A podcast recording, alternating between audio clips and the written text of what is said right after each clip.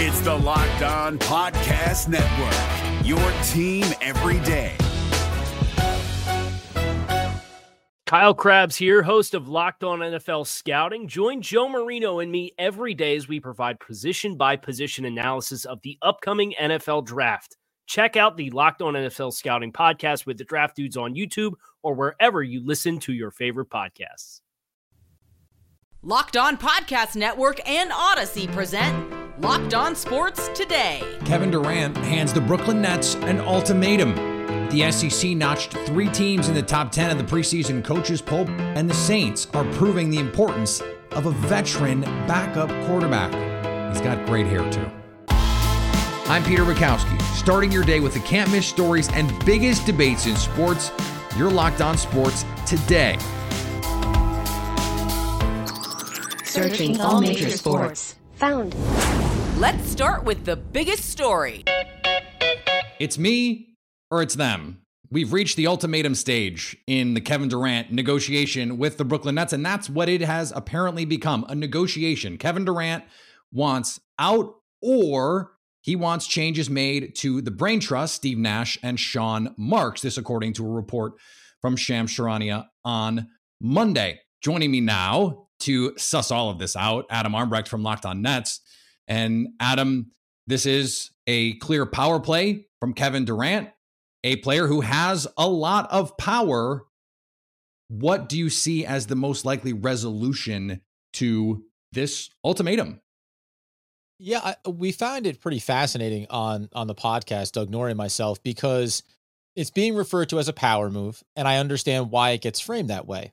However, at the time when Kevin Durant submitted his trade request, it was all but assumed that this was the reason why. I don't like what Sean Marks is doing as the G M, and I may not be a fan of Steve Nash as the head coach. So from that standpoint, I, I don't really, this doesn't really change anything for me. And so to answer your question directly, Josiah is choosing Sean Marks, and at, at least in the short term, choosing Steve Nash. That's kind of a secondary component to this. I think the bigger issue would be Sean Marks here. He already said that he's choosing Sean Marks because they didn't immediately fire him when Kevin Durant came to the table and said, I want to trade. So with all of that being in our rearview now, how do you think this proceeds? Is this the last act of a desperate man in Kevin Durant? Um, yeah, and I think this is about public narrative, right? The way the perspective of the fan base is going to feel. And by the way, when this comes out from Shams Charania, if you were on the side of the organization has done wrong by Kevin Durant, boy, are you further entrenched on now the idea that it's publicly Sean Marks, Steve Nash. That's what's stopping Kevin Durant from being a Brooklyn Net going forward. And on the other side, if you thought that the organization gave up too much quote unquote power, right, or didn't have enough stability in bringing in the superstars, this further emboldens you to say that's why you can't give into it. I think that it increases the likelihood that Kevin Durant is not going near training camp. And that's, that could all but be assumed. He's not going to step onto the court for the Brooklyn Nets. That, that is the new layer to this. We had speculated around, would he show up? Would he play to start the season and see how things could look going forward? That is now officially off the table, barring Shaw, uh, Josiah, excuse me, turning around and saying, okay, I'm going to strip down everything. We're going to bring in a new G M, bring in a new head coach, and go forward with you, Kevin Durant. And I honestly don't think that that's actually even what Kevin Durant ultimately wants. I think he wants to be out of the Brooklyn Nets organization and wants to go elsewhere. So now it's just about how long will the organization wait out the trade market? Instances we've seen around, you know, Anthony Davis. We've seen some of these things play out. Ben Simmons, who is now a Brooklyn Net, right? Eight months of not playing and not being on the basketball court before ultimately a trade was able to materialize. So now it's just the long game and how patient the Brooklyn Nets are going to be around the packages that come back from potential suitors. So if if this is a situation where Kevin Durant is saying, I need this changed or I'm not playing, we saw Ben Simmons in Philadelphia say, I'll sit. That's fine. I'm out. I'll sit. Kevin Durant, certainly from, from the outside, does not seem like the kind of player who would just sit a season for something like this. So what, what does Kevin Durant do if Joe Tsai says, okay, I choose Sean Marks and Steve Nash. You're under contract. You either play or you're not going to get paid. Yeah, and the fascinating thing about this in some ways is coming to Josiah and saying, hey, I am still as committed as I was to my trade request. And Josiah would turn around and say, right, and we're committed to getting the best value for you. And if you're coming into this conversation, and listen, there's plenty of blame to go around in the circumstance, but it's almost saying like, you should value me less and then take less for me so that I can move off this roster, right? So there's a really weird dynamic there. I think that the Brooklyn Nets, again, if organizationally they were committed to this being the ultimate outcome when things started to deteriorate around the superstars, what does it matter? Sit out the entire season. It doesn't impact. We're waiting for the trade package that we feel comfortable around. For Kevin Durant, and this is why this is really the worst of all worlds, and I don't want to play for you, so I'm going to sit out. We all agree. We don't want to be together anymore. It's just a matter of, I think now it's about the N B A landscape and what team starts to become desperate or what team gets emboldened around their championship odds as the season starts to unfold early on. Now you can say, well, if we go get ourselves a Kevin Durant, that's what pushes us across the finish line. So I, I I think both parties are probably willing to dig themselves in here. And that narrative around things that, and Kevin Durant or any superstar, that they wouldn't do X or they've never done Y before. Right. It's never happened until it happens. Now it looks like Kevin Durant is willing to do several things, and he's justified to do so if he feels like the Nets organization is not the best place for him. Request a trade. Had never done that before. Sit out for training camp. Has never done that before. Not play to start a season, has never done that before, but these are uncharted waters for him in his professional career. In response to Katie's ultimatum of them or me, owner Joe Tsai had this to say in a tweet: our front office and coaching staff have my support. We will make decisions in the best interest of the Brooklyn Nets, which would mean K D isn't in the best interest of the Brooklyn Nets. Stay up to date on the Brooklyn Nets by subscribing to Locked On Sports Today and the Locked On Nets podcast on the Odyssey app, YouTube, or wherever you get podcasts. Thanks for making Locked On Sports Today your first listen. Coming up, the S E C has three teams poised for the playoff before the season even begins.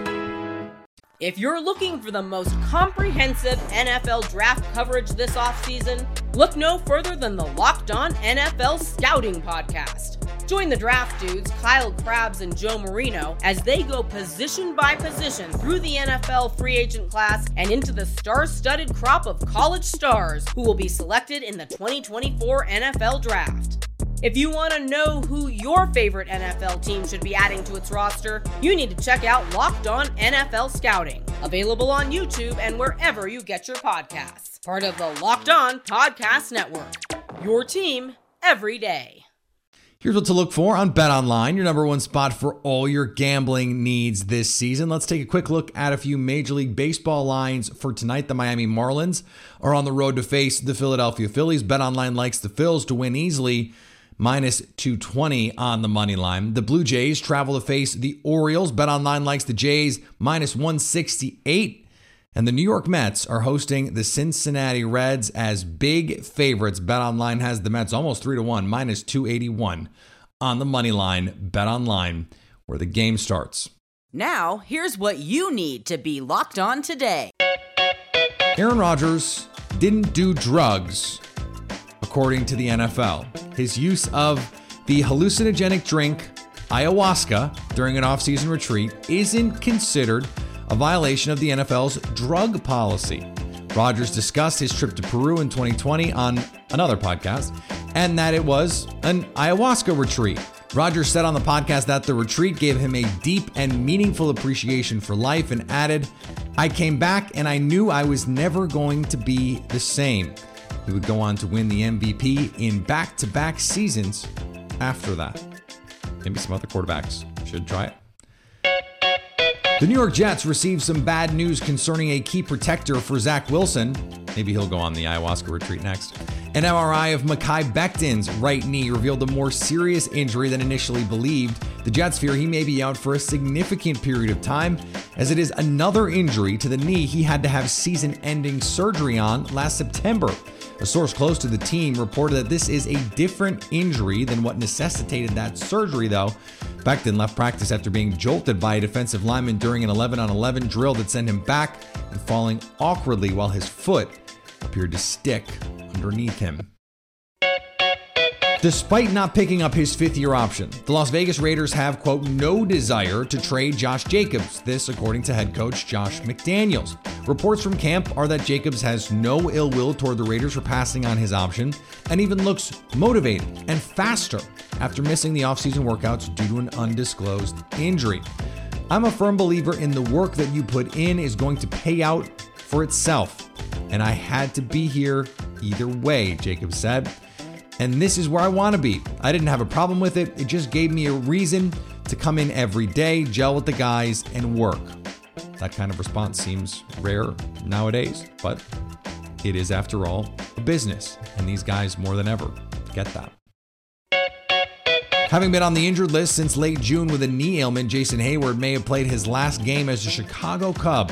He's slated to miss the rest of the season, and Cubs president of baseball operations Jed Hoyer said on Monday that Hayward would not return to the Cubs in twenty twenty-three. Next season was to be the final one under his eight-year contract he signed with Chicago back in twenty sixteen. He will always be remembered for the World Series speech he gave to the twenty sixteen team, but Hayward's career as a Cub did not see much success on the box score. Meanwhile, on the field, the Cubs received two inspiring performances from some young players that led them to a win over the Nationals. Cubs defeat the Nats six three tonight on the back of Nelson Velasquez and Christopher Morel, which is a beautiful thing to hear if you're a Cub fan. Two young guys that hopefully will be a part of the twenty twenty-three campaign. It's a, it's a homer for each guy, a three-hit night for Nelson Velasquez, a two-hit night for Christopher Morel. Keegan Thompson did not pitch well in this game, despite what the numbers say. He was pretty fortunate, but that's a good sign, right? A young pitcher being able to, to, to find a way to figure out a way to be effective uh, when he doesn't have really great command or his best stuff. He went six, got the win, I believe his ninth of the year. This is not a good Nationals ball club. It's not a good Cubs ball club either, but the Cubs really should be able to handle these games, at least two out of every three. So we'll see if they can't uh, get a little win streak together. I believe it's going to be Marcus Stroman followed by Justin Steele, the two Cubs best pitchers. Hopefully we could uh, get the brooms out. We'll see. Cubs win six three. That said, not, not hard to get a win over the Nationals these days, though. The Cubs are probably celebrating every victory at this point. Here is another story you need to know. Stop me if you've heard this before. Alabama is the number one ranked team in the country. This according to the preseason coaches poll. And they're not the only team from the S E C in the top ten. Georgia comes in at number three, Texas A and M at number seven. Do we get to include Oklahoma yet? At number nine, Chris Gordy from Locked On S E C joins me now to talk about all of this. And no, we don't get to count Oklahoma yet. But Chris, my first thought when I see this is uh, we just saw Alabama and Georgia play and Georgia won. So aren't Bulldog fans probably pretty annoyed right now with what they're seeing? I think so. But look, the only person that gets the benefit of the doubt year in and year out is Nick Saban and Alabama. Why? Because they have consistently retooled, and they're back in this thing every single year. So uh, it sucks if you're a Georgia fan. Granted, they did lose a ton on defense. They bring back a lot on offense. Stetson Bennett is back, but Stetson Bennett did not win the Heisman Trophy. Bryce Young did, and he's back at Alabama. And as you know, as many issues as Alabama had last year, they still found their way into the championship game once again. So benefit of the doubt, always going to go to Nick Saban in Alabama. But Georgia's right there, and a lot of people are picking both of them to be back in the playoff next year. We know what is going on at the top. Alabama and Georgia have have become, and in the case of Georgia mostly, become perennial powerhouses. But you go further down the line, Texas A and M in the top ten. You've got Ole Miss in the mix. You've got Arkansas in the mix here. I'm, I'm interested to see what, what they can do. What do you think their chances are of making real noise in the S E C? Yeah, Texas A and M is an interesting one because we know they won the college uh, recruiting championship with the number one class. Uh, how quick, They've done that a couple times. How quickly can that five-star talent translate to onto the field? They still have a quarterback battle going on in College Station. They got to figure that out. That's the most important position. But if everything clicks for A and M and Jimbo Fisher, they could certainly be in the mix. And Kentucky intrigues me as well. They come in number one in in the ranking, twenty-one in the rankings, and I think that's a team that certainly, if the cards fall right and they could somehow beat Georgia this year, Kentucky can be that dark horse in the East that can up, you know, disrupt the apple cart. So those are so, kind of some teams to watch. Of course, Arkansas, they gave Alabama a little bit of a game last year. Can they do it again? And K J Jefferson take that next step in his development. Maybe Arkansas could be a team to make some noise in the West. But yeah, at the end of the day, it's Alabama and Georgia, and I think everybody else is playing for third place in the S E C. What I think is interesting is in a lot of in a lot of cases, we see quarterbacks can dictate a lot of this. And you mentioned Stetson Bennett didn't win the Heisman. There's some quarterback talent down the line a little bit that could make this interesting.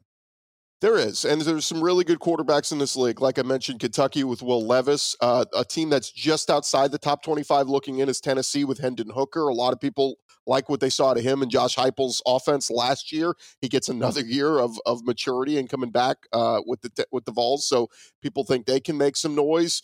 And then you get a couple other teams that are on the outside looking in as well. L S U, Auburn, Florida, Mississippi State. A lot of people wondering what they can do. Mississippi State's got Will Rogers, who, oh, by the way, was like top five in passing in the country last year. They're going to throw for a ton of yards and score a lot of points. So there's some other teams in the S E C that can make some noise when it's all said and done. But uh, again, I think most people are looking at that top and saying, okay, Alabama and Georgia we think are back. Ohio State looks like they can run the table in the Big Ten.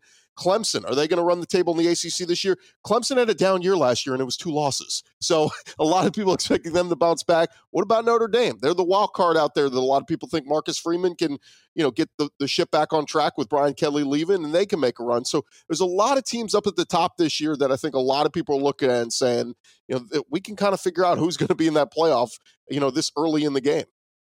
Stay up to date on the S E C by subscribing to Locked On Sports Today and the Locked On S E C podcasts on the Odyssey app, YouTube, or wherever you get podcasts. Coming up, the Saints are proving the worth of having a veteran backup quarterback.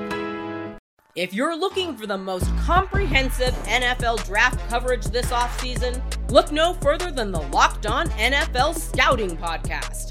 Join the draft dudes, Kyle Krabs and Joe Marino, as they go position by position through the N F L free agent class and into the star-studded crop of college stars who will be selected in the twenty twenty-four N F L Draft.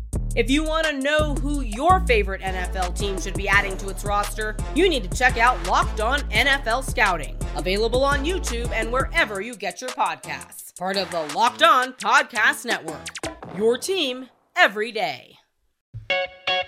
Jameis Winston left practice early with a foot injury, the severity of which is not currently known. Ross Jackson is at camp covering the New Orleans Saints every day for Locked On Saints, and he believes that having a veteran backup is key in times like this.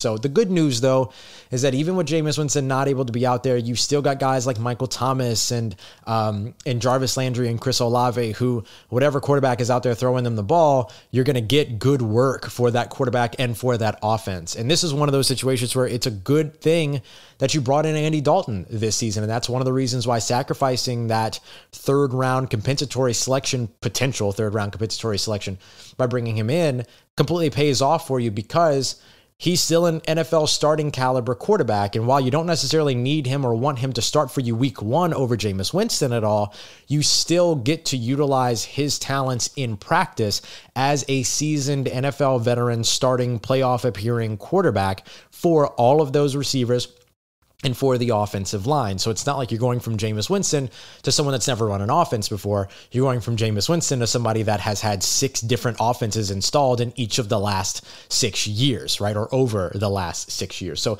that's really where the good thing is about having Andy Dalton there. It's not that you want Andy Dalton to be, you know, your starter going into week one, but that you're still getting those other players ready for Jameis Winston week one with Andy Dalton in at practice. If I hope that that makes sense. The thing I like to tease Ross about is the Taysom Hill contract, because he doesn't like it either. And the Saints are spending considerable resources at quarterback, although Jameis is not on some Patrick Mahomes, Kyler Murray level deal. But Jameis Winston, Andy Dalton, and Taysom Hill are all making serious money. They've allocated the resources there so that they have insurance if Jameis Winston goes down. This is the problem with not having a franchise quarterback. You need to pay more for your backups. If you have Patrick Mahomes, you don't worry about what the backup plan is, because if Patrick Mahomes goes down, your season is over with. And the Saints can't rely on that because Jameis Winston is not the kind of player at this point in his career where he is your franchise guy every week, and you know that. Andy Dalton is not coming in and putting pressure on Jameis Winston, pushing for a starting job. Taysom Hill is the break in case of emergency player. This makes sense.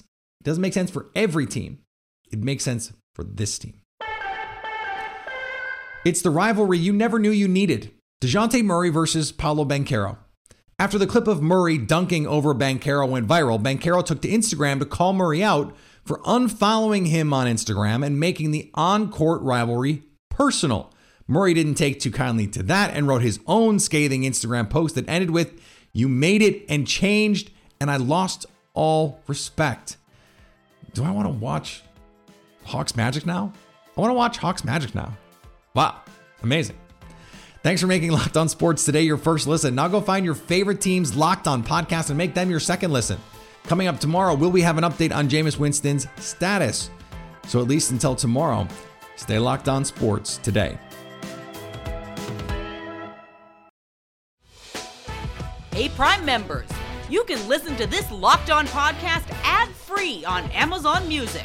Download the Amazon Music app today.